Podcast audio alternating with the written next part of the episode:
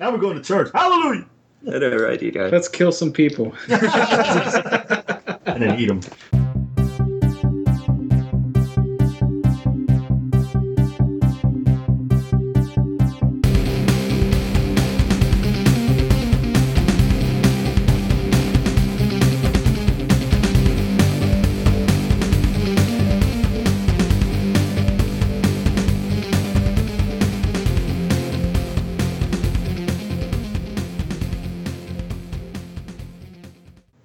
Everybody, and welcome to episode 56 of Comical Podcast. Happy New Year! Uh, I'm your host, Justin Corbett. With me is. Don Francisco. hey, hi, everybody. This is Lord Horsticles. How That's way too fancy of a name for you. well, you were supposed to do it. You're this is Salvador Gigante. Welcome. so you got a little scared there? Come on. Scared. You play the race card all the time. I'm going to play plenty of race cards this episode, don't worry. Okay, all right. So we got Miguel, and then we also have. Juan Valdez. Not only did she change ethnicity, she changed gender. we got Heather, and then we have two very special guests, Adam and Josiah from the Comic Syndicate. What's up? What's up, guys? How you guys doing, dude? Thanks for having us on. Yeah, we're happy to have you, man. We love you guys' this show. Oh, likewise, likewise, dude. It's it's a pleasure, man. I mean, we've been ah, we've had a rough schedule, dude, but we've been wanting to chat for, to you guys or with you guys for the longest time, dude. So much appreciated, dude. We love you guys as well, and we plug you guys galore, dude. So uh, thanks, man. I feel like a cheap whore now. It's all right. I'll pay you, bro. Can't put their names together, man. Now you made them seem like they're brothers or something. Well, you know Adam is your cousin. That's right. Yeah. Well, I guess that's taboo then. It is taboo. I can't. All right, Miguel. I can't do you, but I can't pay you. It's free for Familia, right? No, There it is, man. I heard him earlier on his episode saying we actually look alike.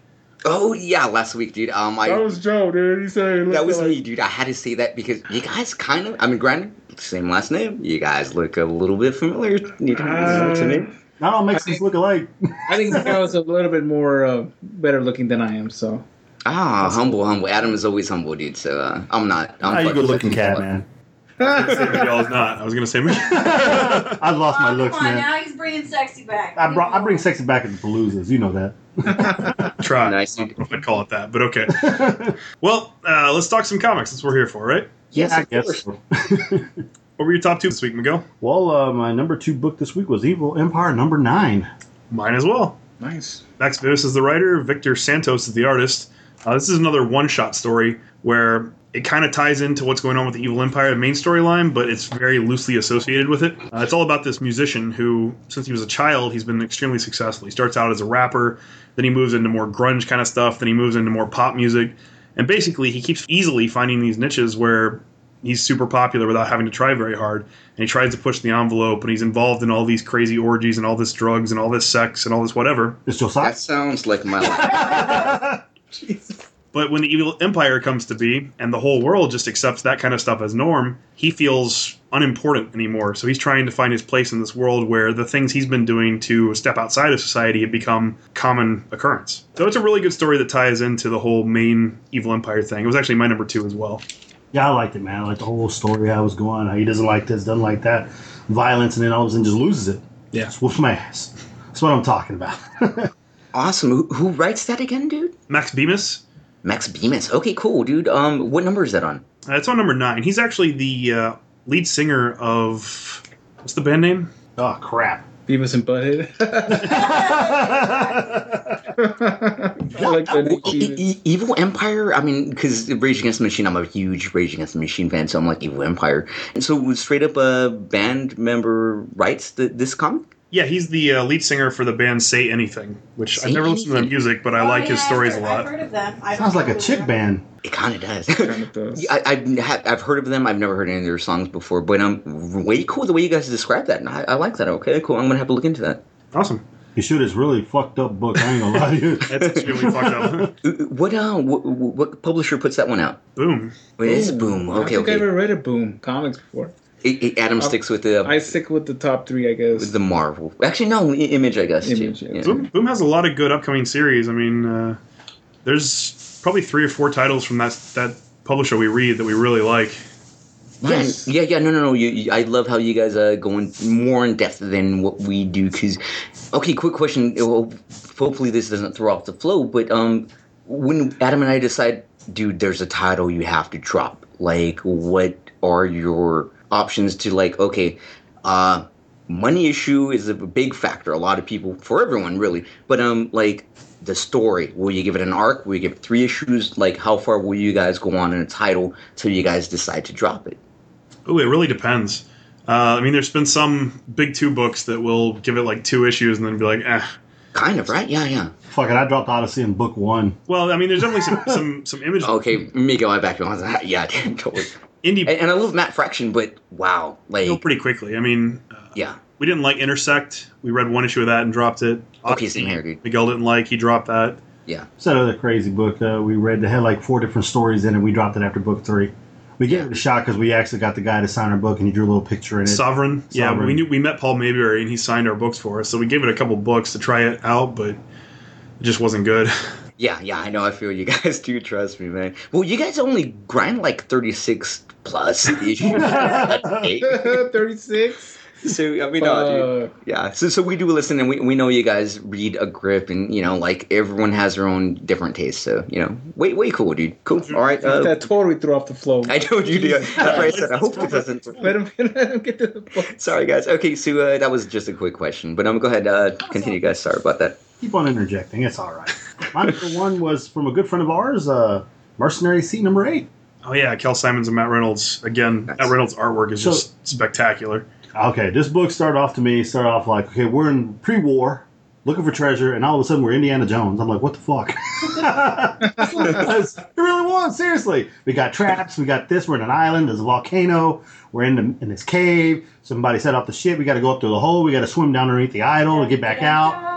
Was there, was there like a little, was there like a little Asian guy running around? Little Asian kid? Yeah. There's no short round this time. Okay, all right. Japan's involved, so there you go. Oh, there- there's a lot- maybe there's a lot of short rounds. I don't know. We'll give me details, man. Well, in this particular one, he finds out from his friend who's an antiques dealer about this language. Then he finds out some more about the island. He finds out there's this p- temple they can go to that might be able to give him some answers about how to get to this mythical island they've been searching for. And the other group of explorers gets there before they do. So, of course, a little battle ensues. And while they're fighting, uh, the group that got there first basically destroys the temple.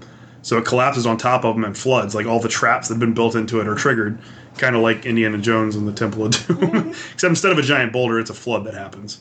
So you know, of course, the main characters narrowly escape, and they find what they were looking for. I mean, the people that were there before didn't really understand what exactly it was they were after. So it's, it's a really good book. I mean, the best thing about it for me is the artwork. I absolutely love Matt Reynolds' art. It's so different from what anybody else is doing. It's so stylized, and the colors just are spectacular. So if you haven't checked out Mercenary Sea, I mean, we can't promote that one enough. Awesome. Nice, nice. My number one was actually a new book called They're Not Like Us. Uh, it was the number one issue of that. It's written by Eric Stephenson and drawn by Simon Gane. And this is about this girl who's standing on top of a building and is basically going to kill herself. And Nice. this guy shows up at the last minute and says, "You shouldn't do that. You should come with us instead." And she's like, "No, no, no. I'm. This is what I want." She's like, "I can't stop the voices. I can't deal with this anymore." So she throws herself from the building and essentially dies. But she doesn't really. Like he saves her and takes her back to this home where there's a bunch of other gifted people. It's kind of like Heroes, the TV series. Like there's a mm-hmm. lot of people that have abilities that are just kind of coming out right now, and the world's not prepared for it. Except these people use their abilities for profit. Save the children, save the world. They're not worried about saving the world. They're worried about scamming other people and making lots of money and living very comfortable lives with their. Sounds like my type of guys. So they bring her into the fold and try to convince her that you know there's nothing wrong with what they're doing. They're just using their abilities the way anybody would if they had them, and it's just really well done. It's such a great first issue. There's a lot of good image books like that. I'd, I'd recommend picking this one up. Nice. So, so she jumped and she died, or they saved her before she. She did jump and she was severely injured, but Oh, okay. I guess the guy has some kind of healing ability, so he prevented her from actually dying. I was gonna say he she fucked that up. She couldn't. She she, She she, didn't find a bigger uh, bigger building to jump off of. Jump out of a plane. yeah, or something. That's cool. when you look at this book, the book is super thin, right? It's really rail thin. I mean, looking at it right now. And then when you get to reading this thing, I swear to God, there's like 80 fucking pages in this book. Awesome. Awesome. I mean, it is really long, but it's really very well written, uh, written, excuse me, and it doesn't lose you. And it's not, it's wordy, but it's not wordy where it's stupid. Okay. Uh, it's you know it's kind of cool. It's it's okay. I enjoyed it. Uh, it almost made my uh, picks, but no, it's really good. I would probably pick it up myself. All right. Very cool. Sweet. My uh, pick of the week, Outcast number six. Yes, I picked that one too. It was a really good one. I mean, Yeah. That's for all the Latinos out there because you know we got all that witches and all that black magic. All that, All that uh, black magic, we know everything about. Day it. of the Dead, all that bullshit. That's All right. that bullshit. Santo Muerte and all that crap. Santeria, you know. Why don't, you, why don't you take the lead and tell them what it's about? I don't remember a damn thing. I was I was reading hardcore, man. A few minutes ago, I, I flew through like thirteen books in like under an hour. It was three books. No, And I stopped. yeah, I, re- I actually read three books. whatever, dude. The main guy, the guy that can touch people and fill demons, he went back to with the preacher to go find the woman. He's like, something wrong with her, but I got to make sure. So he touches her again, and all hell breaks loose, and she's like falling on the ground and shit, and like, ah, you know. But the fucked up part is the one guy who's been in the shadows and talking goes to the reverend's house and like fucking draws a pentagram up in his fucking chest. Chest, dude. Yeah, that was pretty sick, It's like, dude. what? He goes, you will remember me now, and you remember this warning every time you see it. I'm like, what the fuck? I was like, I thought he was. I thought he was like Satan for to, like the devil before because he like the way he said like you know me and all this stuff. So I kind of thought he was like a like he, he's obviously a demon, but he looks like a pretty uh High up. uppity up, high up demon Yeah, type of uh, character. You're talking like a Zazel or some shit like that. That dude. Yeah. Yeah. That's pretty creepy.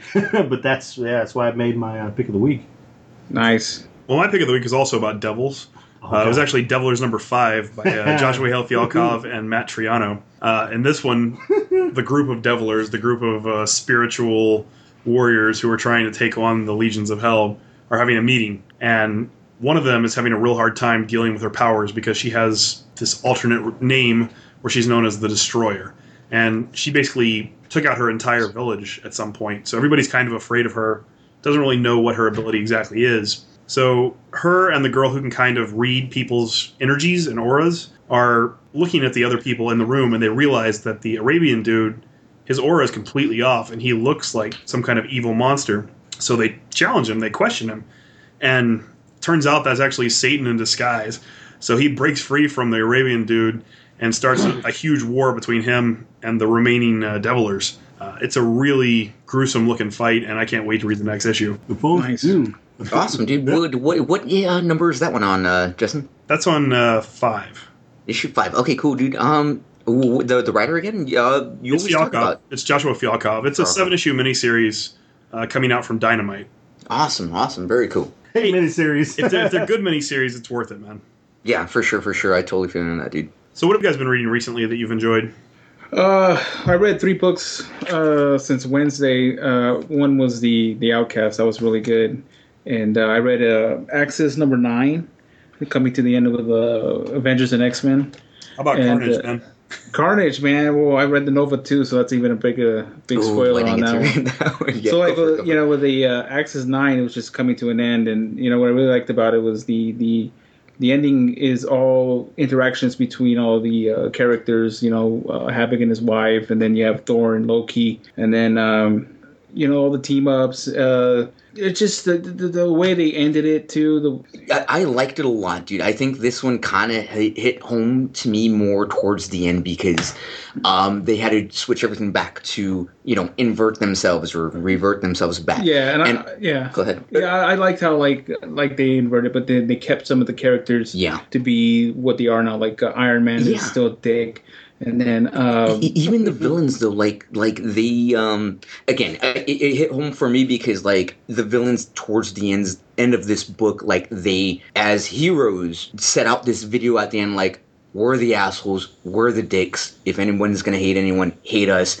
To save the x-men and the avengers names like that's how inverted they were it's like well fuck we need the heroes back and if we have to revert back to the bad guys if everyone's going to consider us assholes again that's what we have Yeah, to do it was- I, it was an interesting take on it i, I liked it a lot I liked seeing Loki holding the hammer. Yeah, that was pretty cool That was for like Yeah. ten seconds, and then For 10 seconds, fucking yeah. dropped it on his foot. yeah It's pretty much the, the better Marvel crossovers they've done in the last few years. I kind of think so, dude. I would have to back you up. In Humanity, I loved, um, especially like you know the last episode we we spoke about. Uh, I loved the ramifications behind that. But um, this one, you, you're right, Justin. I mean, just to see a different. I mean, we haven't seen this type of storyline before, so it's re- it was really intriguing, dude. Yeah. And I, for like me, that. I, I loved the uh, Deadpool and Apocalypse interactions. Oh yeah, he I, I loved Apocalypse killing Deadpool or yeah, he was ripping still him talk, apart. he was still talking with his head off. yeah, though. that was cool, dude. that was cool. He was giving it- you a pep talk. Yeah, that's exactly what it was. And, and people were the villains were pep talking everyone. Like uh, the conversation with Sabretooth with Mystique too was dope too. Like they're telling each other like, "Fuck." He tells her straight up, "I'm done. Like I'm beat the fuck up." She's like, "Let's go out with a bang," and you know, like they're still fighting. So to see the the Yeah. villain's heart behind everything, I, I dug on. You know, I thought they were gonna bang. That would have been. I thought he was gonna fuck her. That would have been badass. Wait, yeah. Sabretooth's a beast. Even at the end, dude, I, I like Sabretooth, dude. Like Adam mentioned, guys, is you know the whole inverted. Not a lot of the characters went back to their normal personalities. So Sabretooth at the end, I like the letter he was writing. Like he knows he's locked up. He's got that good guy persona now, and he's locked up, and he's like, you know, just I got the heart. But I'm gonna, I'm not gonna let you down, Wolverine. So that was kind of cool too. Granted, I'm over Wolverine, but at least I don't have to see him yet. Yeah, Yeah. that was good. Um, I guess the pick of my of the week for me was uh, Nova. Uh, I think it was the number twenty six. I think. Go for it, spoil it, dude, because I haven't read that one yet. Go for it. Uh, you know, it's just you know he's he's still having problems with his you know getting his head smashed in by uh by the Hulk. Uh, Well, yeah. his Captain uh, old Captain America comes by and talks to his mom and takes him to the um, to the Avengers uh, tower Mansion. mansion, and they're going to put him as a uh, as an honorable um, Avenger. And as for, it's funny because they give him a card and it's like, here's your Avenger card, and he looks at it and it's a fucking Ralph's card with his name on it. He's like, what the fuck?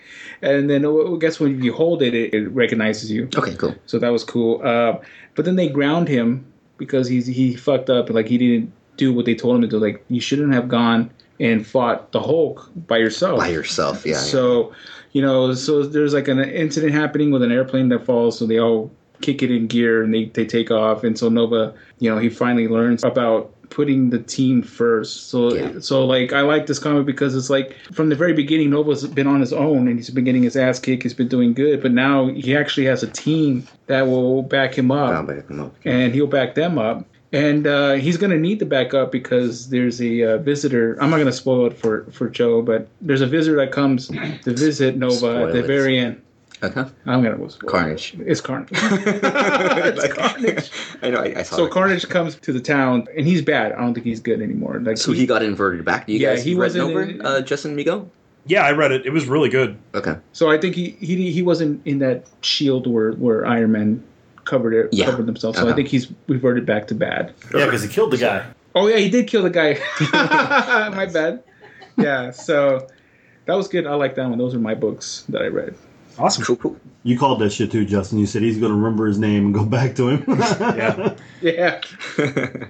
Um, I, I didn't read much, guys. I mean, uh, the whole holiday season. But um, what I did read today, I'll give you a quick rundown. Superior Iron Man was a, a terrible book, honestly. Oh, come but on. but I, I did like the the interaction towards the end. So prior issue, Superior Iron Man goes to San Francisco. He takes over Alcatraz. He starts his own Stark Island, quote unquote, and he gives out this uh, extremist app where it makes everyone pretty. It makes everyone adorable. Look at me, I'm sexy. Look at me, I'm Adam. I have sexy legs. Wow. But um, but no, dude. So uh, Daredevil, he's been living in. Matt Murdock has been in San Francisco now. He is setting up his life there. So now the outcome between two friends with Tony Stark being as twisted as he is, Tony Stark is able to give Matt Murdock his his vision back, and kind of interesting because Iron Man is just a fucking dick, dude, straight up.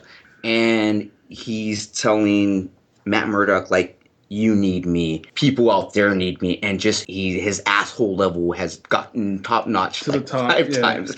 Yeah, dude. So um I think it was yeah, totally, totally. And I love Tony Stark, but to see him this twisted is is bad because he went back to drinking again. You know, like he's a straight up dick. He doesn't give a fuck. This one was interesting though because uh, they had some um, some imperative where it's an old Iron Man suit and he's trying to figure out like, okay, we can stop this. We, he set this game plan out like if I were to ever snap this scenario, I have to stop myself. So he's got a game plan going with his lady, and they're using this this outfit to.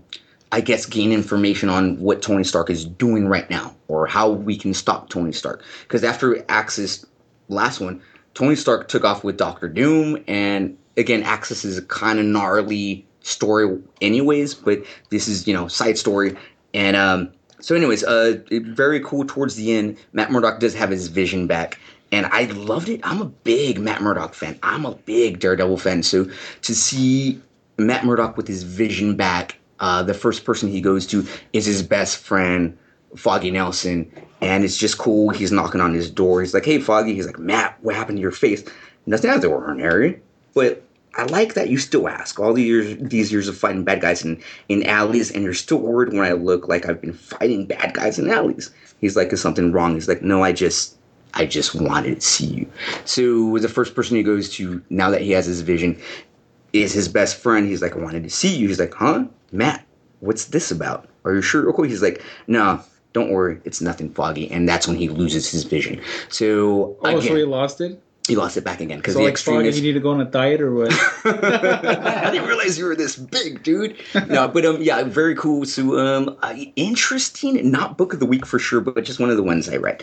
Uh, second one would have to be Teenage Mutant Ninja, Ninja Turtles and Ghostbusters. Number three, I dug on, dude. I'm digging on the art, dude. I like the way it, it's written, dude. It's written by Erik Burnham and Tom Waltz, dude. They totally nailed the personalities of the Turtles and the Ghostbusters. And I'm just digging on it. In a nutshell, uh, Donatello comes up with some portal, literally like uh, the fly, where it's like, let's teleport here. Uh, of course, there literally was a fly, and they fuck up everything. They end up in an alternate New York City where the Ghostbusters are. Uh, they bring some evil villain from China out. He's a badass dude. Uh, so he takes over Casey Jones' uh, mentality, and it's just cool again the way they interact with each other. Like the Ghostbusters want to get the the Ninja Turtles back, and Raphael's the one fighting. He's like, "No, I gotta save my boy Casey Jones. I'm not gonna leave here without him." And also the Turtles, they're you know they're working together with the Ghostbusters. Way cool. The art is great. Um, I've honestly never read a Ghostbusters or Turtles. I haven't read since about geez, junior high school guys. Uh, have you guys read anything or, or up to date with the Turtles or Ghostbusters by chance? No, I mean we read a lot of books every week, but we don't really Yeah. read a lot of the um, the licensed titles like the IDW books, like Yeah. Turtles or Ghostbusters or GI Joe, any of that kind of stuff. Yeah. that kind of stuff just kind of goes by the wayside. But whenever anybody tells me anything from there is really good, I'll usually try to pick up the trade. Yeah, yeah, I exactly. wait and pick up the trade on that one because it does sound like an interesting uh, collaboration kind of thing. Yeah, totally. I think that's what's doing it for me is the nostalgia factor. You know, for me, I mean, we grew up with it. I'm pretty sure you guys did too. So to see these cats together is awesome. Again, it's written lovely. The art is actually pretty fucking sick. Um, just to see th- these characters together, I'm digging on. It, not book of the week, but I'm I'm liking it, dude. So yeah, way cool. Uh, last one would have to be Aquaman, number Come on, thirty-seven. man. I, I know, right? It- He also have a really hard time over here because he hates Daredevil and he hates Aquaman. uh, and he hates Ghostbusters. Jesus Christ. right. I love the Ghostbusters. I, All right. and the Turtles. Miguel, it, it's a good title, dude. I think you would dig, definitely trade. I uh, that one's going to be a short trade too. I believe it's an eight issue arc. It's barely on three now or something like that. But um, that one- that one's a great one. Aquaman, since Geoff Johns was writing it, issue number one in the New Fifty Two, dude. Is great. It, it's really fucking good. Everyone who has been bashing fucking Aquaman for the longest time, Geoff Johns brought some some notoriety Some, to like, him. meat dude. on him, bro. Yeah, yeah. It, it's really good. Um, granted, Geoff Johns is off it now. Yeah. But um, it, it's still good, dude. Just a lot of shit's going down, dude. Aquaman's trying to figure out, like, oh, he's trying to rebuild Atlantis. He's trying to figure out uh, how his spear uh, is interacting with like some portal his mom used to use, and uh, to get to different dimensions, he goes to an ape dimension, and it's cool because Grodd is is the ruler of this ape world. And there's like, yeah, you know, the Atlanteans used to come here all the time. We used to interact with each other. We used to barter or trade with each other. And you guys started putting us as slaves. Oh, nice. That's nice. so this, it's, you know, right? That's nice You know, right? Well, jeez, how racial, racial do you guys want to get now? um, uh, but um, yeah, so they're they're putting these apes to, as slaves, and uh, Grodd is the only one who I guess has the balls to to fight it. Now, the this planet, this home world, they have like a hive mind. So they have telepathic abilities to a certain extent, but they all work together as a giant mind. And um, Grodd takes over. He learns how to interact. He learns how to fight. Aquaman comes over, and they have Grodd locked up by this point. And Grodd's like, "If you want any answers, you have to fight me first. And he's locked up. So the ruler now, he's like, well, we need Grodd because he's the one who helps us unleash. Like, as long as he's doing his own thing, granted he's killing people, but our hive mind, we're free, we're happy, kind of like Axis type of deal with the villains, where it's like it's easy for people to to be good without any worries of the ramifications. You know, if that makes sense. Yeah. But um, I, I dig and he, he scraps scraps with Grodd, and it's just funny because the way Grodd is down talking Aquaman is like. Oh, your came crying over here over your dead mom. Like it's just fucking funny, and they do write that in the in the comic. Um, it's it's good, dude. I'm digging on it. Uh, He's able to get away. Grodd gets away, and it's interesting, dude. It's not consistent, but it's good, dude. Especially after Geoff Johns took off, dude. So I liked it, dude. Out of those three, I would say probably Ghostbusters, Teenage Mutant Ninja would probably be uh, the book. Although I did read uh, Damian Rises today, and Oh, that was yeah. Yeah, that was great, dude. I, I kind of got choked up, but I love Damian anyways, and the interaction with with the way he talks to you know his pops Bruce Wayne is always awesome. So, yeah, Good times. Going back to Aquaman, it sounds like more you're more of a Grodd fan than an Aquaman. kind of, I, but mean, I was like, who the I'm fuck a is, villain I was like, who the fuck is Grog, dude? yeah, dude. I, I mean, I, Ar- Ar- Arthur is dope, dude. But um, again, Geoff Johns did bring a lot to the table, and Aquaman has been pretty good. And again, just being a villain fan in general, it's ran nicely, dude. So, and the art's pretty consistent, dude. So I, I can't talk that much shit on Aquaman. I can. Aquaman sucks. Merman rules. You should read He-Man. Merman. Fish face. nice, dude. What's up, Merman? How you doing? I'm doing just fine. How about you? I'm peachy, dude. All awesome, the bitches. Awesome, dude. So yeah, dude. Um, what else do you guys dig on, or what what are you guys loving right now? Oh man, There's a long list. Uh, we're actually going to go over our uh, top five list for the year right now. Okay, okay, awesome. okay, uh, that would be Kate Upton. Uh, of course. Uh, what were your top five indie books for the year, Miguel? Woo, are we gonna start with those? Okay. Um, uh, number five, uh, again, our good friend uh, Kel Symons, Mercenary Sea, comes into number five for me. As you know, I enjoyed the book. It has that war feeling, um, prior military background, and growing up in the type of family I was, and it just reaches out to me, and so that's why it was number five for me. All right. Uh, number four, probably. I know people are going to be shocked when I say this or when they listen to it because it's been like the book of the year, like for the last couple of years. But Saga is my number four. I felt Nice. it slowed down just a little bit here recently, but it's still freaking awesome. I mean, come on, you got the janitor killing people left and right. You got to love that guy.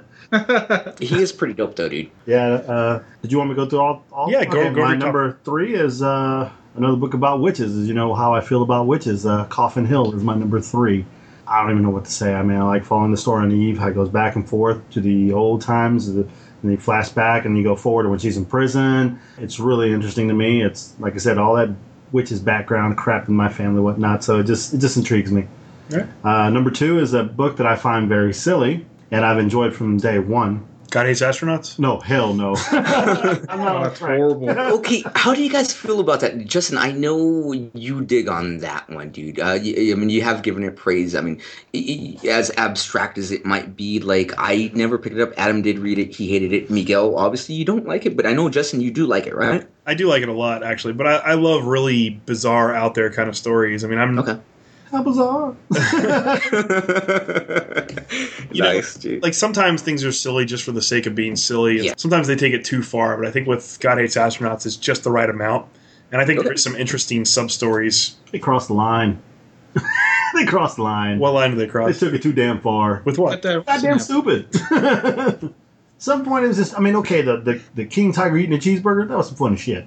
But then they just keep on going, and I don't follow the damn story anymore. You got farmers on chickens and bullshit and freaking cows, and like, okay, whatever, I give up. And there weren't enough horses. There you go. Oh, there- that's that's what it was. It needed more horses. Yeah. All right, cool, cool. Well, uh, well, my number two again was in God Hates Astronauts. Very funny. Number two was Chew. As you know, I love that Tony Chu can bite people and see what the hell happened in their life and his daughter, and his woman his woman can write about it and people throw up if she writes a bad review and the vampire guy and and Mace and Savoy and the guy that kind of supposed to be like Samuel Jackson. Everybody has food related powers. Yeah, it's really good. I mean, it's it's really funny. It's really stupid. Yes, it's kind of like God hates astronauts, but I think it's really good. They have a badass rooster named Poyo, and of course, I'll spoil it for everybody now. He died just recently. Like, what the fuck? I even sent the editor. I sent the guy writing it I said, "What the fuck, man?" and he kind of laughed at me, retweeted it. Like, you dick. but it was good. My number one book, uh, you know, this guy I love. He's my favorite guy of all time. We figured this out already. You know who I'm talking about already. Ten grand. Nice. Uh, Ben nice, dude. Smith. He is like, I love that freaking book. It is just freaking awesome. Demons, angels, just badass fighting all the damn time. Him outsmarting the devil. This shit going down here. Working with the freaking angels and his woman being trapped in purgatory, sucked in by the devil. is just freaking awesome. I love the drawing, and that's probably why Gotham by Midnight is going to be another one of my favorites because he does it as well. Yeah. Um, yeah, well, well, they've had several artists since. Um, I love the writing in that too, though, uh, Amigo. It's really great, like you just mentioned, dude. I, I totally back you up because I, I'm not a lovey-dovey guy in comics, but like this is like if he dies, you know, in a righteous death, he gets to visit his dead girlfriend slash wife, and it, it's a weird, interesting take on life and death. And like you said, he goes to limbo, he goes to purgatory, he goes to hell, and the things he's doing to see his lady for five minutes again. Like it's pretty fucking rad, dude. So I, I love that call, dude. Straczynski's actually the writer. It is Straczynski, yeah. Michael J. Str- Straczynski, yeah, He only has five minutes. Yeah. He has to go quick, man. Yeah. Yeah, so it's either I miss bank. you, I love you, um, take off your pants, like yeah, like Show me that leg. pretty much. Show me the legs. Nice. But you know, it's kind of like Constantine, but a better badass Constantine. I'll agree with that. I really like it. Really so, what like was your uh, top five indies? Well, I can say for absolute certainty that this this time our lists are completely different. Of course, because you're a freaking weirdo. yeah, I am. my, num- my number five is The Life After by Josh Fialkov and Gabo. Another purgatory book, huh? It's another purgatory book, but it's a little more interesting. It's kind of a cabin in the woods story. Uh, there's guys monitoring all the different purgatories for people that have died, and this one starts out in the purgatory for people that have committed suicide. That's that messed up movie where the spiders and the zombies and all that shit. That movie was freaking hilarious. Right. So there's people monitoring it and basically controlling the afterlife from a control room, basically what you expect, a bunch of computers and stuff. And this one guy shows up who isn't restricted by any of the rules of that world and starts destroying things inadvertently. So they make deals with the devil to try to stop him, and all kinds of crazy stuff happens. Uh, I just love it. I think it's fantastic. My number four is Shutter. oh yeah. Uh, I'm a huge fan of Joe Keatinge's writing. And Leila del Duca, I've only really discovered her this year, but I really like her art style as well. And that's the restraining order. Shutter is a really interesting story. Jumps all over the place. There's all kinds of interesting things. And there's a big mystery behind it because the main character has a lot of siblings that she doesn't know anything about. And as time goes by, she meets a few of them, and you don't really know still where they're at. You don't know if they're good guys or bad guys, and everything's kind of shrouded in mystery. And I just like it. It's a really good mystery story on top of being a really like interesting fantasy kind of story. Yeah, book one kicked in kind of okay, but then book two is when all that shit went kind of crazy and these purple ninjas and everything else. And yeah, it's a good book. I, I enjoy it too. Uh, my number three is Saga. Ugh. which can't really say anything about Saga except that it's just probably the most consistently good book that comes out, but it's not my favorite. Boo. Saga i- i- is a great one, though. Dude. I mean, the writing and the art is just fantastic. Uh, Brian K. Vaughan, Fiona Staples, like the, it, it, they do drop off every few issues, but I mean, it has been consistent, dude. So so good. Star Wars love story type of deal, and yeah, I love the interactions, the new characters they're coming out with. It's just it's gorgeous, dude. Honestly. Yeah. My number two is Evil Empire. This is a book that I picked up on a whim. Like I read the synopsis of the first issue and uh, didn't know anything about Max Bemis at, or Ransom Getty at all. I picked it up. Loved the first issue. It's so wild. it's about the president of the United States, and he knows that his wife has been abusing their daughter. So he can't take it anymore. And then one day he just kills the wife. So he's arrested and he's going to be impeached, going to be removed from office. And he has a press conference before he goes to jail where he basically tells the U.S., we don't need to live by these stupid rules. He's like, I did the right thing. I took out this woman who's abused our daughter for years. It, wa- it was the noble thing to do, even if it was against the quote unquote law. And he inspires everybody in the country to do whatever the fuck they want. I'm inspired. And the I know, right, dude? whole country turns into a giant cesspool. I mean, people are killing, pillaging, raping. Like it's just a wild, wild story. South Los Angeles. Okay, I get you. Why you gotta talk shit on our hometown, man? Come on. You guys got cycles in Texas too. Oh yeah, sitting right across from me. Shut up. Let me talk about Heather. Hey, hey, hey. Don't pick on me. Uh, but I, I love Evil Empire. It's one of the books that I look forward to more than anything else that comes out, and it's always one of the first books I read every week. Uh, my number one, I gave it the number one slot for the same reason. It's always the first book to go on the top of my pile. Nailbiter. Oh, Oh, Nice, dude. you got fucking problems. I told you you have problems. Uh, I, That's a good I absolutely love Josh Williams, and I think he is the best horror writer writing right now. Nailbiter has done so many interesting things that you don't Mhm. typically see in comics. Yeah. Uh, it feels like you're watching a movie instead of reading a comic book a lot of the time, and I always look forward to it more than Yeah. anything else. Yeah, dude, Joshua Williamson is, is great writing it. Like you mentioned, he's he's just so consistent He's at it. guy. Mike Henderson, dude, they used to work on Masks and Mobsters together um, a while back. Adam got me into that one. That's a good one to go back to just just to see their style together. It is a great story. But yeah, I agree with you, Justin. I love the fuck out of that one, dude. It's just it's spooky to the point where it's like keeps you on the edge of your seat, but it's not too fucking spooky. Although they're doing some twisted shit in there, dude. Yeah. With all with all the killers. Ain't that the truth? Amen, brother. Amen. now we're going to church. Hallelujah. I know, right, dude? Yeah. Let's kill some people. And then eat them. yeah, oh, yeah, Yeah, there you you do, go. of course. I did mention that last podcast, and you Yeah, said you asked Steve Orlando if he had ever eaten people, and he was like, "As far as I know, no." Let's talk about our uh, top five big two books. Okay. Uh, number five. You introduced this to me. Uh, childhood love. Loved this growing up. Hell, we do the voices of certain people here. What? He Man. He man. That's right. Da-da-da-da. Actually, the book is called Merman. Made an appearance yet, which is kind of disappointing. But Oh shit. but no, He Man is great. Totally different take on a lot of stuff you know growing up from the TV show.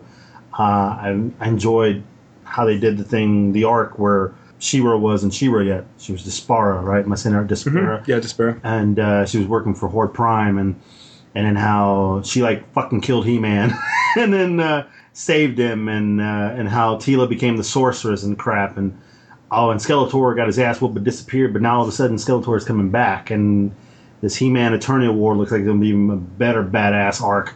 Uh, it's really good, so that's how He Man made my top five because it's always good.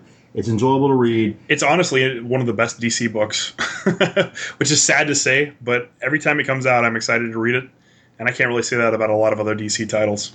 Yeah, there's gonna be there's some shockers in my top five here. You're not gonna you're gonna see like a total change here. You're not gonna you're gonna be kind of shocked from me. That is. Daredevil and Aquaman are in there. Whoa. Fuck off. Awesome. There. I'm all in, guys. I don't even read Daredevil. I skimmed the pages. Ah, Uh, It's good, it's four. Number four for me was Moon Knight. Ooh, good call That is on that. Great This is actually my first, uh, exposure. yes, to Moon Knight. Great book. And sometimes there's no writing. Doesn't need to be writing because he's just kicking Yeah. everybody's ass. Like the one episode, the one book, excuse me, where he went through all the floor levels and just beating all the bad guys to get to the girl. Yeah. It was like Game of Death. I know it was like so. Pretty awesome. much, dude. Yeah. It was good. They changed artists, I believe, too, right? In- Well, in issue seven, they switched from uh, Warren Ellis and uh, Declan Shalvey to Brian Wood and Greg Smallwood. which I don't think there was much of a drop off. I think it's just as good. So that's why it's my number four. Okay. Awesome, Miko. I, I like that call too, man. Again, um, speaking on that one, since you guys did bring it up, um, I read something about Marvel for this particular title. They're gonna have, uh, I guess, seasons where they do uh, different teams now are going to take over it uh, every five or six issue arc. So just FYI, but um, I, I love Declan Shalvey. You know the art in there; it's still pretty consistent, even though the teams did change. I, I love that book, though, Miguel. Yeah, me too. My number three. This guy was never really a. I was never really a big big fan. I enjoyed some of it, but I thought he was overused, uh, constantly everywhere, and it would kind of get on my nerves. But this particular story arc, and this one would be all pussied out here. Uh, this particular story arc um, touched me because it was very, uh, it was really good. Uh, it was a really good run this year, and they have great writers and great artists. Uh, Deadpool is my number three. the whole good, the bad, the dead, or the ugly, whatever it was, I can't remember, uh, with his daughter was kind of moving to me a little bit. Uh, the whole people trying to save the guys who were the messed up, uh, you know, the Deadpool night crawlers and, you know, all the, the fake guys. Right. It's really good. And the series has been really, really good. And I that's why I put Deadpool number three. And I never really was a fan, but this has been an amazing run. I agree with you. It's one of those I would never. We talked about books dropping. I would never. I, before back in the day, I would tell you, yeah, I don't need to read anymore because you get it. But no, I won't drop it. I mean, I really enjoy it. I think they're doing a great job. All right. No comments from the syndicate. They think I pussied out. Oh, hey, uh, we're we're not really Deadpool fans, but that's cool. You know what, dude? I know if well, okay. Anyone who loves anything, I can't talk shit about. I but can't- I can't. I have Sorry. met Rob Liefeld before. I, you know what? I think I hate Deadpool because of Rob Liefeld. So I can that's- understand that. I, I can talk shit on what's his face to uh, Yanick Paquette too, but I think I hate Rob Liefeld. Like I literally want to punch him in the fucking face. Yeah, it's pretty bad. When we go to conventions, he's like picking up rocks and shit. I'm looking for fucking Rob Liefeld. I'm like, where's he at, dude? What time is he signing, dude? I want to see this fucking guy. I want to. Yeah, so I'm sorry, but uh, yeah. Where were we at? Where we were like trying to interview him, we almost got him. Comic Palooza? No, Houston Con, which one? Amazing Con. Amazing Houston Con. We almost Yeah. got a chance to talk to we him. almost got a chance to interview him, but we missed him because we were like on a forty-minute interview with Chad Hardin. Oh yes, yes, yes, dude. Chad's pretty funny. If you ever get a chance to meet him, he looks like the Big Show. No shit. Really? Yeah, he really looks like the Big Show. He- I'm a big guy, and he he dwarfed me. awesome, dude. And he's funny. He's a funny. He's a cool guy. Actually, he's very nice, very down to earth. That's always cool. I mean, you guys have done a lot of interviews too recently, and uh, mad props to that. But I think the coolest thing is when you meet an artist or writer and they're so down to earth is just you know a cool experience, dude. You know, like sometimes they say you don't want to meet your heroes because they let you down, and so it's just to meet somebody cool is always a great experience. And when you meet that asshole, granted, they could be walking by to their next panel or a signing, and to brush you off, sometimes you feel like well, fuck this shit. I'm gonna toss away your comics right now. Joe's hated Liefeld for like 20 years. God, it's look- all right. We'll talk about that. I'm gonna flip this table over right now. All right, let me go on so he doesn't get angry. My number two, um, uh, Guardians of the Galaxy. awesome, really? Okay. I really like that book. It's just funny to me. I mean, I love the Star Lord, Groot, and the interaction between Rocket and them, and uh, with Venom joining in for a little bit here, yeah. and then getting messed up, and then like the team's just like getting captured and Groot being decapitated and cut in half and crap. And no, I really like the book. I, I thought it was really funny. It, it's one of them that I've enjoyed, and uh, so that's how I made my number two. Oh, nice. I, I liked how uh, Garuk became Venom. That was Yeah. cool. That was funny. Yeah. And then Rocket and then Drax. Yeah, it's Yeah, just, that was a good. That was a good issue. That was really good. My number one has to be probably my favorite X Men person because he's so freaking evil. Magneto. Uh, Magneto. yeah, Oh, awesome, dude. I love that fucking book, Miguel. Go for it. I, he's twisted. He's on his righteous path. He's gonna get everybody. You know, he's gonna save all the mutants, get rid of all these bad freaking humans and crap. He's just killing left and right. What else could you want? I mean, he's like killing people with screws and nails. Uh, Yes. Then, then he did his thing, and the freaking axes killed the Red Skull. Release Onslaught, dumb move. but, but no, man, I love Magneto. I really do. Awesome, Miguel. Okay, um, I love the way he's written. I read today's. Um, it's getting interesting. Uh, even reading Uncanny X Men, the, the interaction he had with Cyclops uh, was was interesting. Uh, I, I'm loving it, dude. That I'm glad that made your your top, dude. It, it's really rare. I don't hear a lot of uh, comic podcasts talking about Magneto much. We've talked about it a lot, but Well, you guys do obviously, but I, I mean, a lot of I mean, I listen to you guys, but a lot of podcasts don't really talk about Magneto, dude. They should. He's it's a really good book. I I mean I like him. I prefer him where he's wearing the gray right now. Uh, and what is it? All new X Men. He's in Uncanny, yeah, yeah, Uncanny- the gray. the white and black Yeah, to hell with the red. yeah. Oh, by the way, I shocked the world and I let all my fans down. There was no Batman book in my top five, and that's very rare because I'm I'm Batman honk, and it was tough for me. I want to put Batman Eternal, but it's been a shit book for the first. suit. You gotta you gotta think about the whole year, not just the last twelve issues. I mean, it got good, but it really sucked early on. Yeah, it really did, dude. Yeah. All right, so- JC, what's yours? So my uh, big two top five, uh, I'm, I'm sure that there's going to be some some statements made about this list. I'm but making them now. uh, my number five is all new X Factor. Uh, it's a weird team. It's Polaris, Quicksilver, Gambit, which a lot of people really hate Gambit now. I'm not sure why public opinion has turned against him so much. No It really has, yeah. I don't know why, dude. I love Gambit, but uh, Peter David's writing that, right? Peter David is writing it, and I've really liked this iteration of the team. I mean, it's not quite as good as the Madrox team was, but a lot of really funny and interesting things have happened, and most of it is centered around Gambit, which is why I assume most people don't like the series. I personally do. I'm a Gambit fan, and I've enjoyed it a lot. My number four was Hulk. Uh, this particular run Nice. Hulk has been really good, especially when Gerry Duggan took over writing. Doc Green. Doc Green Oh, is yeah. such an Green's interesting dumb. take on the Hulk. Uh, Gerry Duggan is just killing it this year, man. He came out of nowhere. I mean, he was basically Brian Posehn's friend writing Deadpool with him, and now he's writing four Marvel titles He's also writing the Batman book too. and occasionally a Batman book. I mean, Gerry Duggan is a fantastic writer who came out of nowhere this year, and Hulk is one of his best titles. I really like it. Uh, my number three is probably the most talked about new Marvel book of the year, Miss Marvel Ah, you know, it's a really lighthearted, fun, kind of goofy story about Kamala Khan. It's this uh, Pakistani girl who gets inhuman powers, and she idolizes the Avengers. She idolizes Miss Marvel, Captain Marvel, whatever you want to call her, and you know she gains shapeshifting abilities. And she does some really cool stuff. She does team ups with Wolverine that are really good. You know, her her villain is kind of dumb. I'll give you that, but just her coming of age and learning to use her abilities and all that kind of stuff makes it feel like Spider-Man's story kind of a little bit to me and I've really enjoyed it. best part of the book is when she got the dog. Yeah, yeah she did get uh, Lockjaw Yeah. from the Inhumans for a little while, which has been kind of funny. No, I'll give you that's a good book. It's it, you're right. It does feel like it's the new Spider-Man. Um, it's funny, lighthearted. It's, it's a good book. I really enjoyed it. Weirdo. it's not Slumdog Millionaire. Come on. Now, if they hated Deadpool as your number four, they're really going to hate it as my number two. Whoa, whoa, whoa! He's Oh, let's talk about Rob Liefeld, guys. No, I'm just kidding. Oh my god! No, this is a shocker. I'm I'm sitting in a Deadpool office. Everything is Deadpool. I'm surprised the rug isn't Deadpool. I'm, I'm a huge fan of the two? I'm a huge fan of the character, but not really because of what Liefeld did with him, because of Yeah, you of know Joe. Kelly and because of Rick Remender and because of Brian Posehn and Gerry Duggan.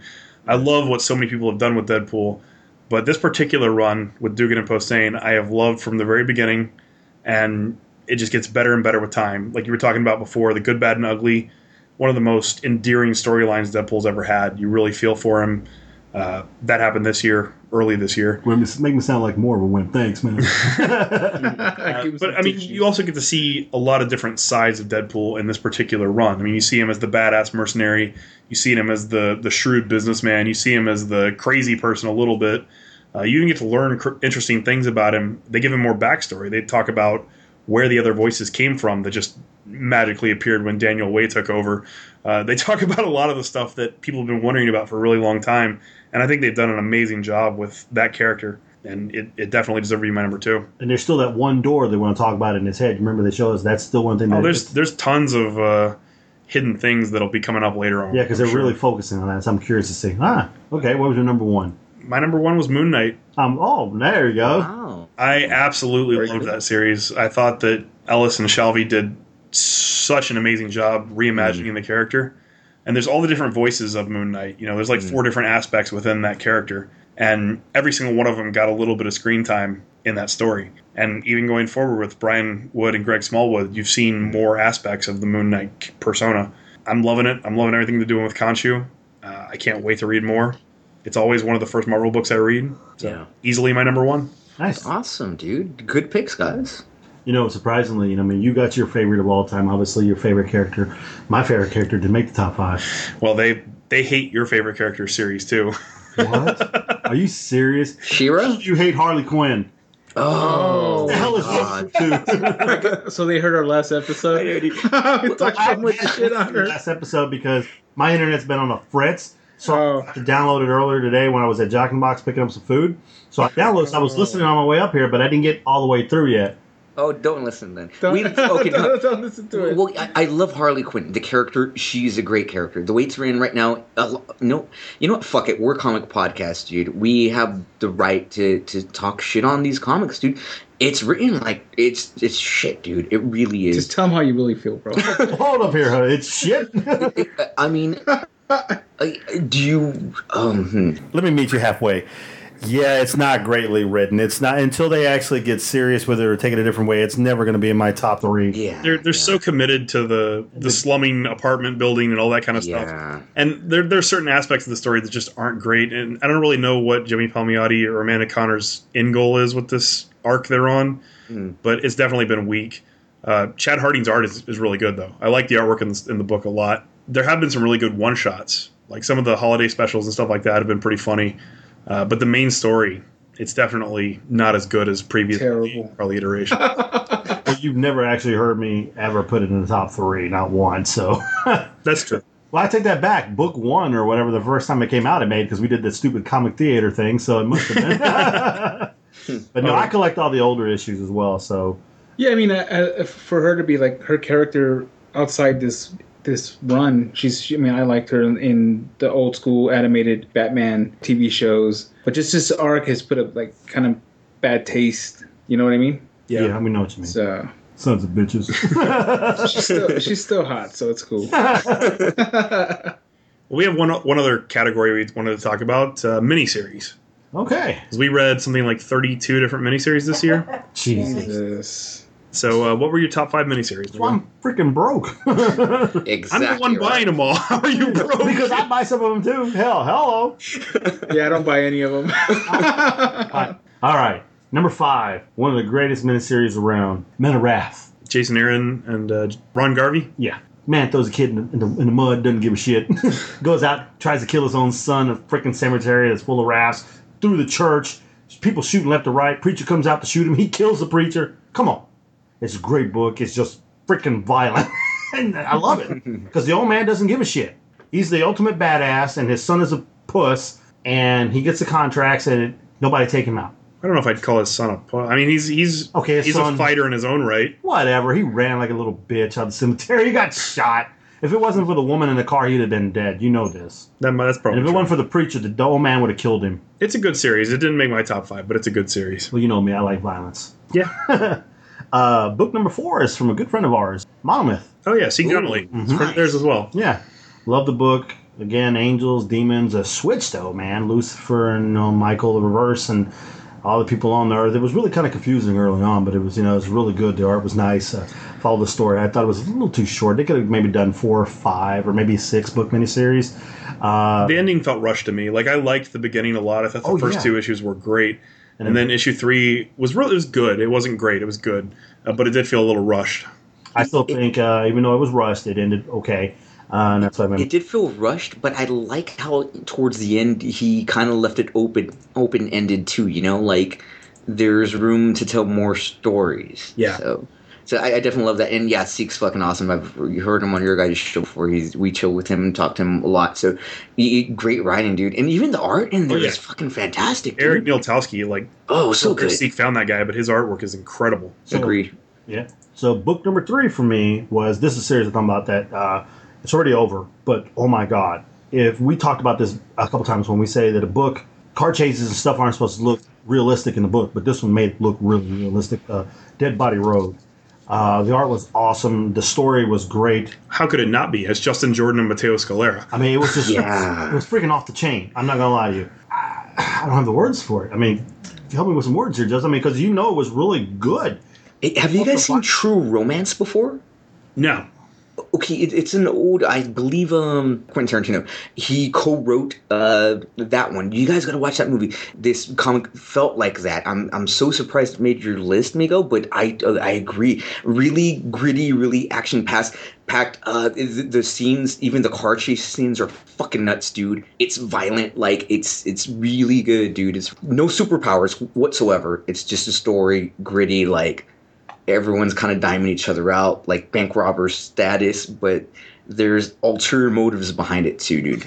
yeah. Yeah, it was great. I mean, I mean, I can still picture some of the scenes. Matteo Scalera's artwork stays with you. Mhm. He's he's hands down my favorite artist in the in, in the biz right now.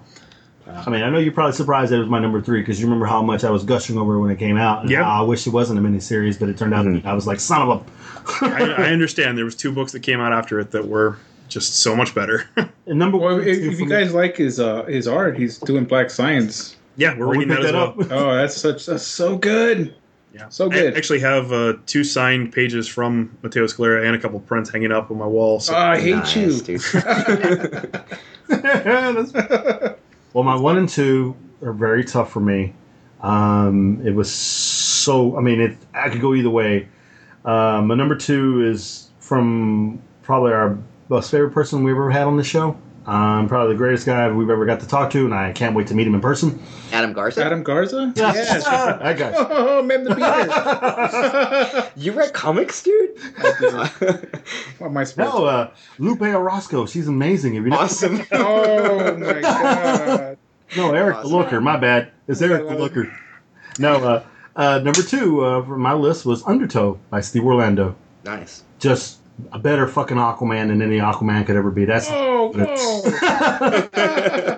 Number one. Because, Wow. Hey, he even threw an arm. We started a stupid conversation with him, and he had a cut off arm written in there, inspired by us, and we did a hashtag the arm. And so that was like so cool. So it was like violence again.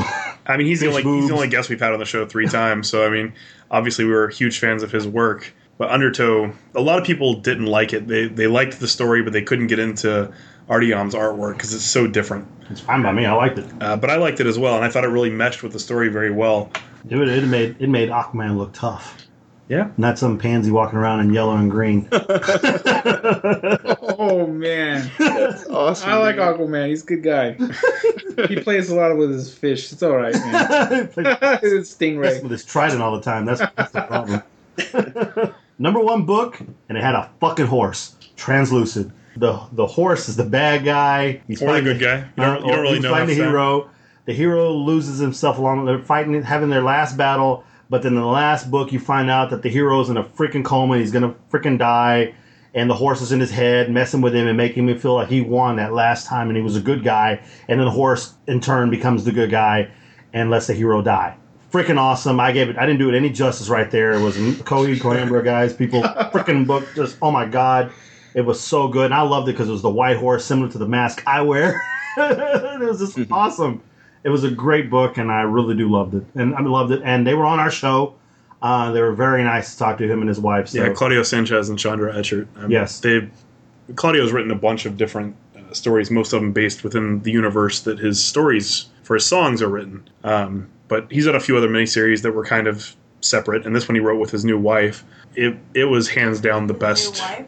Yeah, well, they got married recently. The funny part was when I told Steve, "Sorry, Steve, but you know when we had him, I said this beat you, and it had a horse." And Steve was like, "God damn it! I knew we should have put a horse in there." so yeah, those were my five. What were yours? Uh, my number five was Squidder, Ooh, Oh, I like that. Ben Templesmith book. It was oh yeah. Like I like I like when she does that. Nice. uh, it's it's a fantastic story about kind of the last man. Uh, he's the last person that has a chance of fighting these alien squids that have come to overthrow humanity and enslave what's left of the population. He's a relic from an old war, but he learns how to fight against them, and with the help of some witches that are kind of involved in the squid cult, he fights them and takes them on and, and beats them back from this world at least Which is and leaves a lot of opens for uh, a second miniseries or a second storyline where maybe he follows them across the universe and fights them in other planes. It was really good. Ben Templesmith did the writing and the art. It's his first uh, standalone story, I think. damn straight. It was really good. Uh, my number four was a really fun book that came out early last year or this year. Krampus. Did either of you read Krampus? Negative, dude. I've heard about it. I believe you guys have spoken about it a few times too. Uh, no, uh, let us know what it's about, dude. No, I haven't read it. Okay, so the Krampus is basically the Evil Santa Claus. he's not evil Santa Claus. He's the antithesis of Santa Claus. Like if Okay. Santa Claus goes around and gives presents to the good children, Krampus punishes the bad children by beating them and smacking them around and telling them what you know what they're doing wrong in their world, Mm. and tries to make them conform to being a good child the next year. Okay. So for years, Krampus hasn't existed. He's been imprisoned by the League of Santa Clauses because there's a Santa Claus for every country. The league. So they have like they basically have like board meetings where they meet up and talk about what they're going to do for Christmas this year and how they're going to handle things. Well, there's this really twisted plot where there's one of the Santa Clauses has killed Father Christmas, who is the source of all their magic powers, and they're trying to figure out who's behind it. And this whole magical world exists. I mean, there's fairies and there's like frost giants and all kinds of crazy stuff.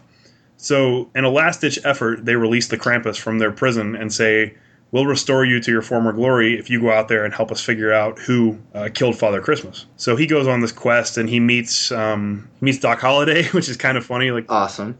he was meets easy um, Oh God. Uh, geez, you meet so many people I can't remember. like lots of different myth- mythological figures that are loosely related to. Oh, he meets uh, Jack Frost. Yeah, he meets Jack Frost. He meets all kinds of people that are loosely related to Christmas. Just remember, Jack Frost is the bad guy. Right. And the the story is just a really well thought out miniseries, uh, and it's an interesting Christmas themed miniseries, which you don't really see that often. Who who writes that one, Justin? Krampus is written by Brian Joines and drawn by Dean Kotz. Okay, is this going to be a miniseries? It, it was uh, issues one through six. It was a miniseries that came out starting January of 2014. Okay. I think it ended in February, so the trade should be out by now. Okay, cool. We're, we're checking out though. I mean, you, you dig on it. I trust your guys' opinion, dude. What's in the top five? So Yeah. It was fun. It was a lot of It was a fun. lot of fun. Okay, cool. My number three was uh, Dead Body Road. Aha, that was my Nice. oh, that was good. That was good. Uh, Justin Jordan, I'm a huge fan of his writing. I mean, Luther Strode is such a cool, violent series. Uh, Dead Body Road is, is just as violent, but it's a lot more gritty, like we were talking about before, a lot more uh, based in reality, kind of what that kind of story would feel like. Hey guys, you want to hear some messed up shit? Like Oh, thi- rock and roll, man. it's like, about uh, time, dude. Like this. This fuckstick got a Christmas card from Justin Jordan. I did get a Christmas card of Justin Jordan uh, and his and his cat. I'm white. no, no, no. That's way cool. And, and again, that comic, dude, it feels like they can make a movie out of it, dude. I hope they do. It would be awesome. Yeah, they could, yeah. That was a really good comic. I go watch it. The art, the art was by the same dude, uh, Matteo, whatever his name is. Matteo Scalera, yeah. Yeah, that's oh, so good. And then from there up, it's the exact same as yours. Undertow was number two. Love Steve Orlando. I love that book. I thought it was a really interesting take on the Atlantis legend. Um, and Translucid. Oh my God. Hands down the best miniseries of this year. It really just tackles the dichotomy of good versus evil and like who, what the role of the hero is in that kind of story. And you're never really sure which one's the good guy and which one's the bad guy until the very end. It flip flops a lot, and then, like you said, there's a big twist at the end, which kind of throws everything on its head. But uh, just hands down the best book, best miniseries. Did you hear that educated bastard using all those big words in there? Yeah, us Mexicans don't like big words. Oh, I shit. know, right? Gotta keep it down to our level, essay. Our level is say It was good, man. It was I liked good. it. oh, you racist bastard! help me up this fence, homie. We did have one other really easy short category: the best new number one of the year. Cool. So, what was your new number one that you thought was the best, Miguel? It's based on the number one book, their first book to release, Evil Empire number one. Okay. That, book from the beginning to the end, when it just book one was just totally what the shit. it was just awesome. And you gave the synopsis on it earlier. I it's the that book one just grabs you by the nuts and doesn't let go. I mean, it's just that good. Come on, later on you find out that the brother is messing around with his own sister. Yeah, there's a lot of really sick and twisted stuff in that book. What does it say about me?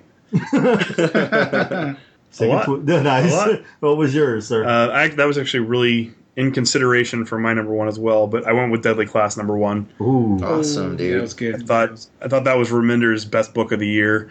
Uh, Black Science was close, but I thought Deadly Class was just so good. Those three are actually the three I was picking from. Really. Mm-hmm. And Wes Craig, that art, even the colors in, in that book are so fucking good, dude.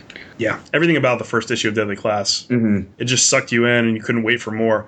I remember how excited I was to read like the first four or five issues of that series. I think it kind of tapered off a little towards towards the later few issues, but the beginning was just amazing.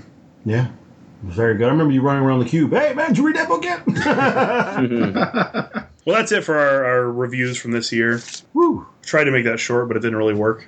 That's going to be the all new two hour special. Sure. The New Year special, why not? all right. So the next thing we have on the docket is uh, tell me a funny story.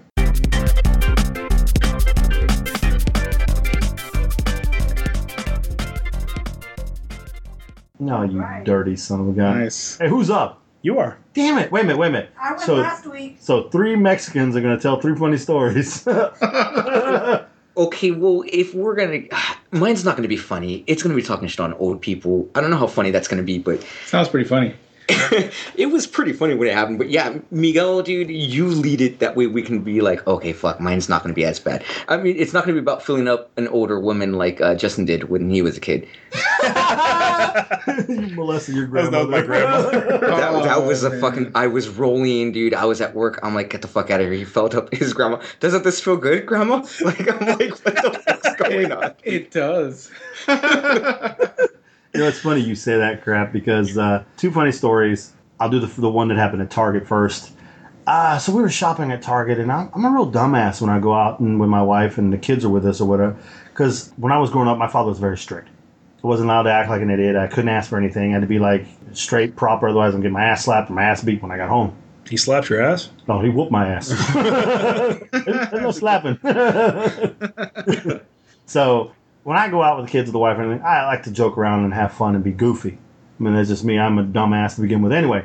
So it was just me and the wife. We were out to Target trying to buy some more stuff. We had to get some wrapping paper. So we walked our way out in the store. Saw Heather actually in there. Yes. Uh, we talked to her for a little bit, and then we were leaving, and we had these two rolls of wrapping paper. You know, the big long rolls. And I start fucking around, start hitting the wife in the back. you are not my father. So I'm swinging at her with the, hitting her with the roll. She swings back, and I'm hitting her high. You know, because you never aim fucking low. Okay. All for all you chicks, you sword fighting with your vato, you don't aim low, guys.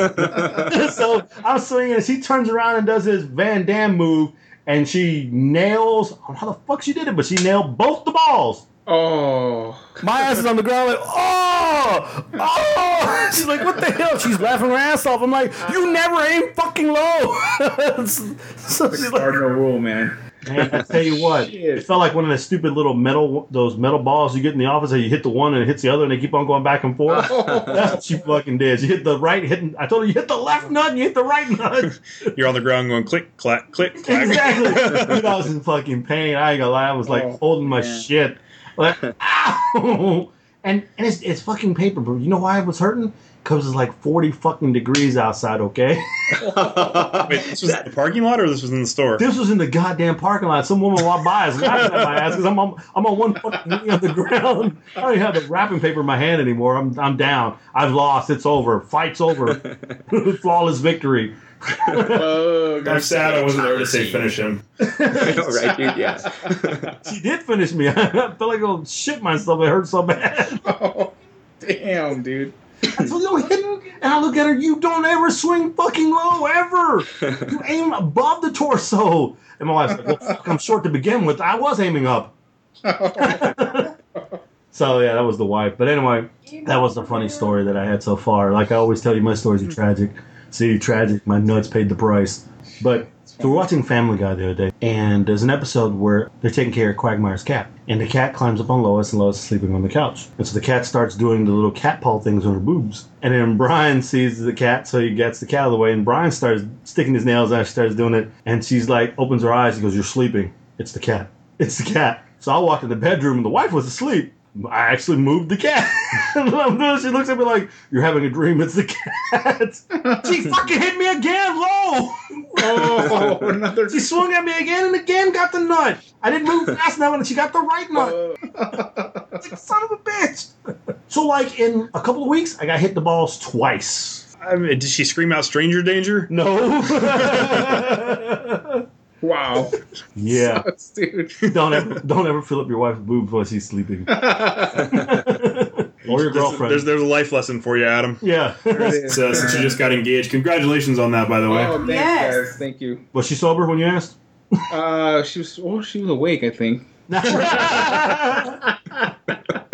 well, congratulations to you. Uh, Thank you. Your wife. I saw the pictures. I, I liked it on Facebook. Yeah, I saw that. Thank you, guys. I appreciate that. Yeah, I told her to take care of him, or else I'm going to come after her. Pretty awesome. I know. I know a string trio that you could hire if you need one. Awesome. You guys gonna come back out here to Orange County, though, dude? Who's paying for this flight? Sponsors, man. Road the Sponsors. sponsor. Yeah. Food Wars. Woo! Very nice. Nice. Nice. So the next question is, Josiah, when you gonna get married? Oh, it's a Ooh, story. Jeez, when am I gonna find a girlfriend first, man? What do we got? Two hours? I don't know, Miko. That's a great question, man. Well, Eric told me if you ever ask him, he's gonna say yes. if Adam would have asked me, you know, that would have been. I, I do. I only said I dig his legs, you know, but yeah. hey man, I listen to your show. I know what kind of life you're leading. Remind me of a young me. Awesome, man. Yeah, yeah. Trying to enjoy it now that I still can, you know. That's right. You live the life, and Mike Lapinus told us many stories. Lapine- Mike Lapinus. that guy's awesome, dude. Yeah, I, I lo- love love that that guy, last- dude. I love that last name, dude. so, who's going first? My primo. You know, I, I told Adam let me go first because Okay. I don't think Adam is just fucking hilarious to me, No. guys. So he cracks me up, and I know like okay, mine's gonna be mid range, like, but Adam's gonna bring it. So I told him, Jesus. whatever you do, don't fuck up the story tonight. Make it funny. Too late. So mine's bad. To piggyback on yours, uh, Miguel, a bit. I used to work at Target ages ago, so right after high school. Now, um, I was in charge of the back room. I was back room captain. You know, I moved my way up to sales floor manager for electronics. So one day, this old lady comes up, dude, and she's like, she walks up to me. I'm like, hi, can I help you with anything? Hi, yes, I'm looking for something that can fix my TV. Okay, um, what seems to be the problem? I'm not sure. I think I need a new antenna. I'm like, okay, no problem. Are the ones we carry. Walk her over to that fucking section, dude. Uh, do you think this will help turn my TV on? I'm like, oh, your TV doesn't turn on. She's like, no, it just went blank on me, and I don't know, I, I can't get it to turn on. I'm like, oh, well, I'm sorry, you know, I think you might need a new TV. She's like, why would I need a new TV? Sounds like your TV finally died out. What? Why would my TV die out? Without missing a beat, I look her in the eyes, and I'm like, that's what happens when things get old. They die. And it was just weird. it's fucked up, right? Yeah. So, like, I, I, and we're staring at each other for like 10 seconds that felt like 25 minutes. And uh, it was that awkward stare where I'm like, fuck. Wow. Like, I just Why do I have to die? I knew, like I felt bad. I felt bad. Like I'm like you know, but like I didn't think about it. It's one of those things like you just shoot it out. I'm like, well, fuck. That's what happens when things get old. They die. And without it, yeah, she just looked at me like. And it was one of those like I kind of disappeared into a bush type of deal, you know, on the Simpsons, Homer Simpson status. I'm like, shit, it was bad. That's but um, so yeah, I thought it was That's funny. funny, I'm looking funny. back at it, but I mean, we we we're gonna save that one for um our podcast, uh, things you don't tell old people. But thought I'd share it with you guys. One time, my mom was. Uh, I was in the car with my mom. We were driving in like a shopping center, like it was at a Target probably. And there was this old couple, this real sweet old couple, crossing the street, and they were holding hands. And the old man fell down, and Ooh. the old woman like fell down with him. oh, I would Snap. start laughing. Did you laugh? Mom, Did you laugh? mom just busts out laughing. yes, She's just yes. cracking up, and I'm like, I'm like, oh crap, those old people fell. Like I, I felt bad for them, but Yeah, I'm kind of chuckling too. But she was just outright like it was the funniest thing she'd ever seen. and then after after they got help and got back up, she was like, I feel so bad for the old people. And I was just like, well, that's life. Shit. Yeah, I, yeah. I, I probably would have rolled down the window and said, "You guys walk much or something, something, That's something asshole." Oh man, oh man. Uh, so I'm up. you're up. All right. Way back when uh, I was uh, junior high school, it was Okay. like the the first day at Willard. Me and Joe went to the same junior high school too. And by the way, we hated each other. Actually, I hated you in junior Yeah, a lot of people hated me. I don't know how we ended up friends. That's that's funny because uh, Miguel and I hated each other at first too. White supremacist. So uh, it's a it's the first day of junior high school. You know, the favorite part of the day is lunchtime for me, obviously. so uh, the bell rings and uh, everybody goes out there, and the, the the fucking line was so huge. It was the the line to get food. It looked like a fucking Disneyland right uh, line. So I'm like, fuck, you know, this is gonna take forever. So uh, like half an hour later, I got my lunch. So the next day, I'm like, all right, fuck, I got to do something here. so the bell rings, and I and I fucking book it right. I'm just going super fast, fucking fat kid running right. I, I get to I'm the I'm on the second story of the of the uh, building, Okay. and it's a main hall. So I go one, two, three step, and then I just fucking fall. Like I just go head first into the ground. My my fucking lunch bag explodes. I got fucking sandwiches flying everywhere. I got those little goldfish, those little fucking things all- Everywhere. everywhere, and then everybody comes out and they help me up, and I'm like, I pick up my lunch, and then I'm standing there. I'm like, dude, I brought my fucking lunch. Why the fuck am I running to the goddamn? so that's my funny story in front of Oh. everybody. Second day of school. It's, it was it was pretty funny. So how long have you guys actually known each other? Jeez, we went to junior high school Junior, together. junior high school, we hated each other. Um, once we went to once we met up in uh, high school, yeah, freshman year we had a, a class together, English history, yeah, we did. and uh, we started talking comics. I was talking comics with somebody, and, and then that's what triggered the whole fuck you like comics? Comic Yeah. books? Yeah, so it was cool, dude. So we've known each other, jeez, dude. Fucking forever. We graduated in '98, so four years so since '94. Since about '92, we've known each other. Wow. We've been boys since about '94, though. Twenty years. 20 fucking yeah, years. It's been a long time with this guy. And I still hate him. Yeah, Graduated in '98. yeah. Graduated in '99, so okay. I graduated in '89. What the fuck? Miguel, never never say that, Miguel. I still look beautiful. I saw that card, buddy. Hey. All, all we needed was a cat in front of your face. I would have been. I thought we were gonna get a horse mask on you. That I know that would card, have been dude. funny. I was the the horse now, but uh, He left it at home. yeah, but also the um the dictator here. Uh, Dick. Sorry, my notes are here. What? That's funny. Nice. How about you guys? How long have you guys known each other? Uh, we Too we started working. we started working together eight years ago, Okay. and for the first two years, we did not talk at all. was it? Yeah, no, yeah. We hated each other for about two or three. Yeah, it was about two years we didn't talk at all because I thought you were insane. So did you guys like see each other in the hallway and just the evil stare? No, I mean we were in the same department, and we we had like a six man team Mhm. that we all had to work together. So Miguel was on one side of the wall, and I was on the other side. I mean, we'd see each other in passing, and we'd say hi and stuff, but we never actually had any real conversations. Because the one time I had a real conversation, he was talking about coming in with a gun and shooting everybody in the building and burning the building down. That's not what I told you. I ever, ever, I told you if I come in pissed off, or if you get a call from me, don't come in. Don't come in. But this was before you were telling me to stay away that day. the first time I talked to you, you were just like, "Yeah, I'm going to come in and shoot everybody one day." I thought he was saying come to work that day. so did I. so what what clicked it off with you guys then, dude? I mean, We had, we had a mutual friend in the Okay. department, um, and through him, we kind of got to know each other a little bit more, but not super well.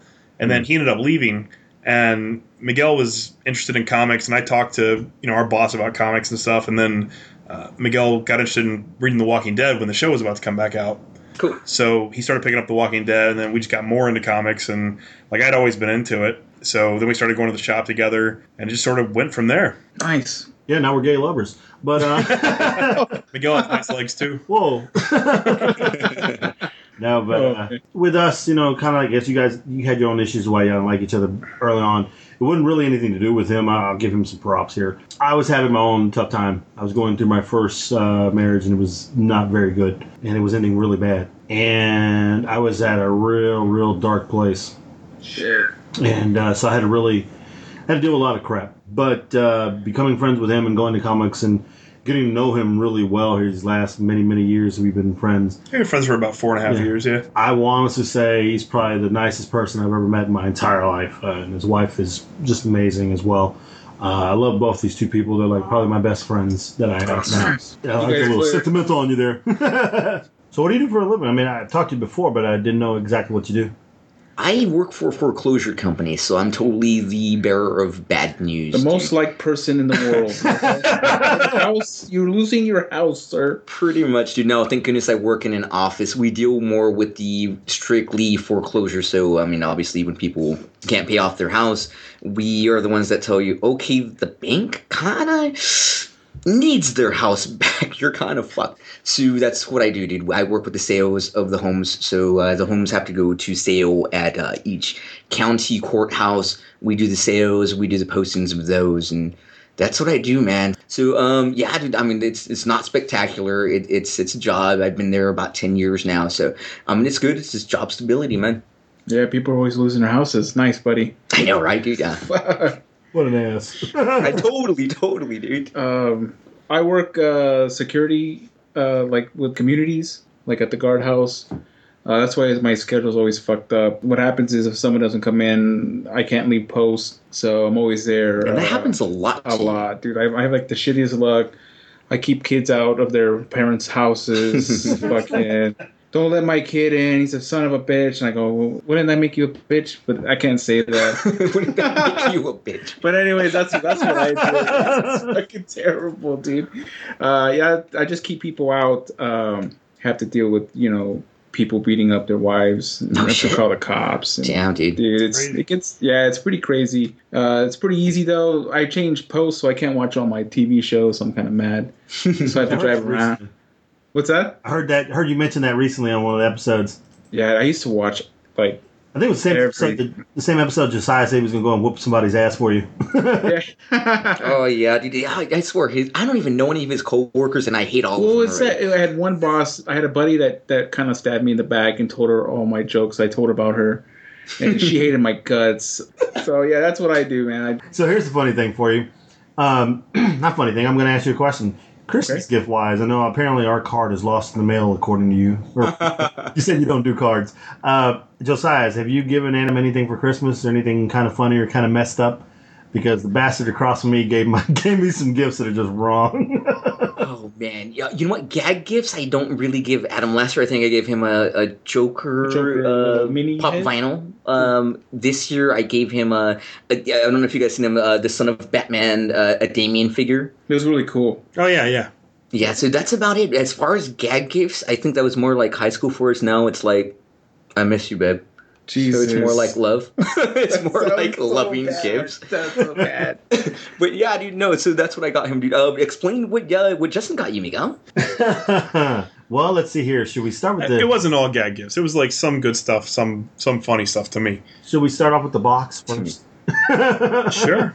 What's Okay. in the box? What's in the box? What's in the box? So he brings his big ass freaking box that he couldn't put in his car. He had to figure out how to get into his car first. He got it and he brought it in.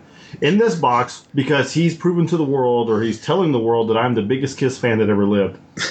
Last Okay, year, is I got a, last year I got a Gene Simmons ornament. This year I got an Ace Frehley ornament. And Is this got true though? uh, it's starting to become that way. Yes. Okay. He got me the standalone Ace Frehley CD, not the Kiss, but Ace Frehley's own CD. Is his dedication to the other band's members of Kiss. Um, then he did the cool part. He got me two Harley Quinns that I didn't have uh, Cool. from the old series. Uh, then he got me 120, excuse me, 120 individual peeps. Oh, you, you want to talk about the peeps? We'll talk about the peeps. Oh, the peeps is Back to in episode 30, Miguel was supposed to do a peep challenge. He, he, he agreed to do it on the show. We talked about it for a month. He was going to eat 100 peeps while we recorded. Oh, snap. Oh man. And we, and, you know, if he threw up, he threw up, but it was going to be like this weird, colorful, disgusting mush. And I couldn't wait to see it happen. So we bought 120 Ugh. peeps off the website, and they're all multicolored. And then he backed out. I couldn't do it, man. I was afraid I was going to get doxxed. That's gross, man. So he, he got 120 peeps for Christmas. And you have no right to bitch about I that. wasn't bitching about it. I just saying what you gave me. Uh, then he gave me uh, a Batman uh, flash drive, which is really freaking cool, actually. Um, then he also gave me a Christmas card with Santa on the front with an angry look saying, and then you open it up, it says, he saw everything. It was kind of messed up. Uh, then he gave me, um, let's see, he gave me three movies. Uh, he gave me The Last Dragon, which is an amazing movie. if You haven't seen it. Great movie, yes, dude. He Sure gave- enough. He gave, that's right. Show Who'da enough. he gave me uh, the He-Man She-Ra Christmas special, Because I give that to a lot of people. and he gave me fucking Zardoz. Sean Connery wearing red underwear with red suspenders and two uh, gun holsters. Sound like a, it sounded like an STD. What was it? Zardo? Zardoz. It's Zardoz. basically 1970s soft porn. Oh, With Sean Connery. Yeah, STDs. it was freaking horrible. I watched this movie for two hours at work, waiting for him to get off one day so we go to this Christmas party at our comic shop, and it was so bad. I'm like, can I get my life back? We joked about it all the time, so I, I figured you had to see it. Yeah. What else did you give me? Uh, I got you the uh, Funko Fabrications Harley. Oh yeah, he gave me the Harley, which is really cool. I got you a bunch of little horses. Oh, he gave me a little horse because I'm horse please. I got you uh, you a put- horse coloring Oh, book you- thing. a horse coloring book, yes. And then he put two candy canes and a heart on the box. That's cute. And then what else? Uh, was that it? Was all in the box? I can't remember.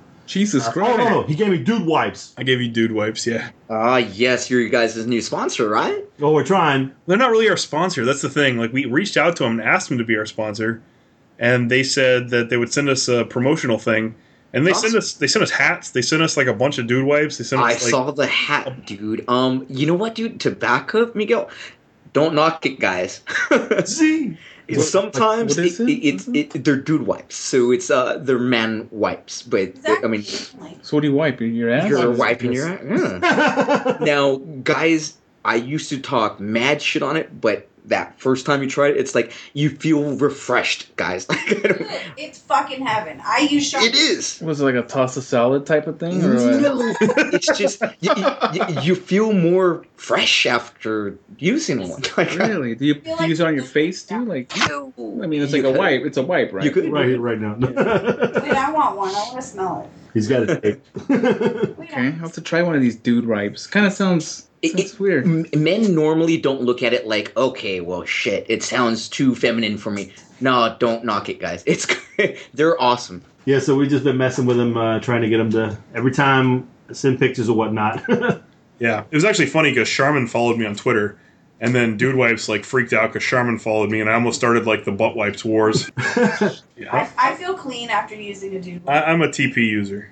You know, I'm I'm not all about the, the, you're the cold wet ass. I'm I'm up there with Lapine. oh, nice. Crumple or you're a fold kind of guy? I'm a folder. oh, damn. Hey, nothing wrong with a folder, man. You gotta get all that shit out. Yeah. You're gonna get shit sticks when you poke through it. Jeez. Dick. I just sent y'all a picture of Zardoz as well. nice. Let me see if I can get it here. Oh, Oh my gosh. what the? Wowzers. Um. Hmm. Okay. Yeah. Um, Alrighty, man. that's a good gag gift for sure. They come with the shoes too. They're like thigh high boots, dude. Wow. Wow. Okay. That's that's this is a thing. Okay, sounds good. oh man, That's pretty much it for today, guys. I want to thank you guys for coming on. Uh, it was a blast to talk to you. Uh, yeah. Finally. yeah, we went through this again. We'll have to come on your show. Yes. Most definitely. Definitely. We'll definitely do that, man. Yeah, good times, man. I liked it a lot. Yeah, pleasure meeting. Uh, well, I've spoken to Miguel before, so Justin, totally pleasure uh, talking to you. Finally, Heather, likewise, dude. You guys are fucking awesome. We love listening to you guys, and we always support you guys anyway. So it, we totally appreciate you guys having us on. We appreciate it too, man. Oh, and the reason I haven't called you yet, Adam, is because your hours are messed up. I don't know when's a good time to call you. I was gonna say I was getting a little hurt. I'm like, uh, someone told grandma to. Someone don't cry. Shit out His family, he'll find a way. Sounds good. Sounds good, man. I just want to remind everybody, uh, you can find us on Facebook at facebook.com slash comical podcast. You can find us on Twitter. I'm at comical podcast. I'm at Comical Podcast too. And I'm at Comical Podcast 3. If you want to follow the Comic Syndicate, you can find them at Find me at uh, Mem the Beaner. I'm at the number four, the villain. You guys can listen to us at thecomicssyndicate.podbean.com, and we are on iTunes and Stitcher. check them out, guys. They're a really funny show. Oh yes, very hilarious. And that's it, guys. You guys want to close us out? Yeah, dude. Cool. One, two, three. Keep, on laughing, bitches. Let's do it again. Let's do that one again. That was kind of lame, dude. Yeah. You totally forgot the line. I did not. I said I thought it's a That's staying in the show. keep on rings, you sons of bitches. All right, we'll do it again. Spanish? I don't know Spanish. I'm a. Oh, okay. I He's like, know. Jeez, I'm one of those whitewashed Mexicans. It's a little bit of a coconut. Jesus. All right, let's do it again. One, two, three. One, two, three. Keep, on, laughing, bitches.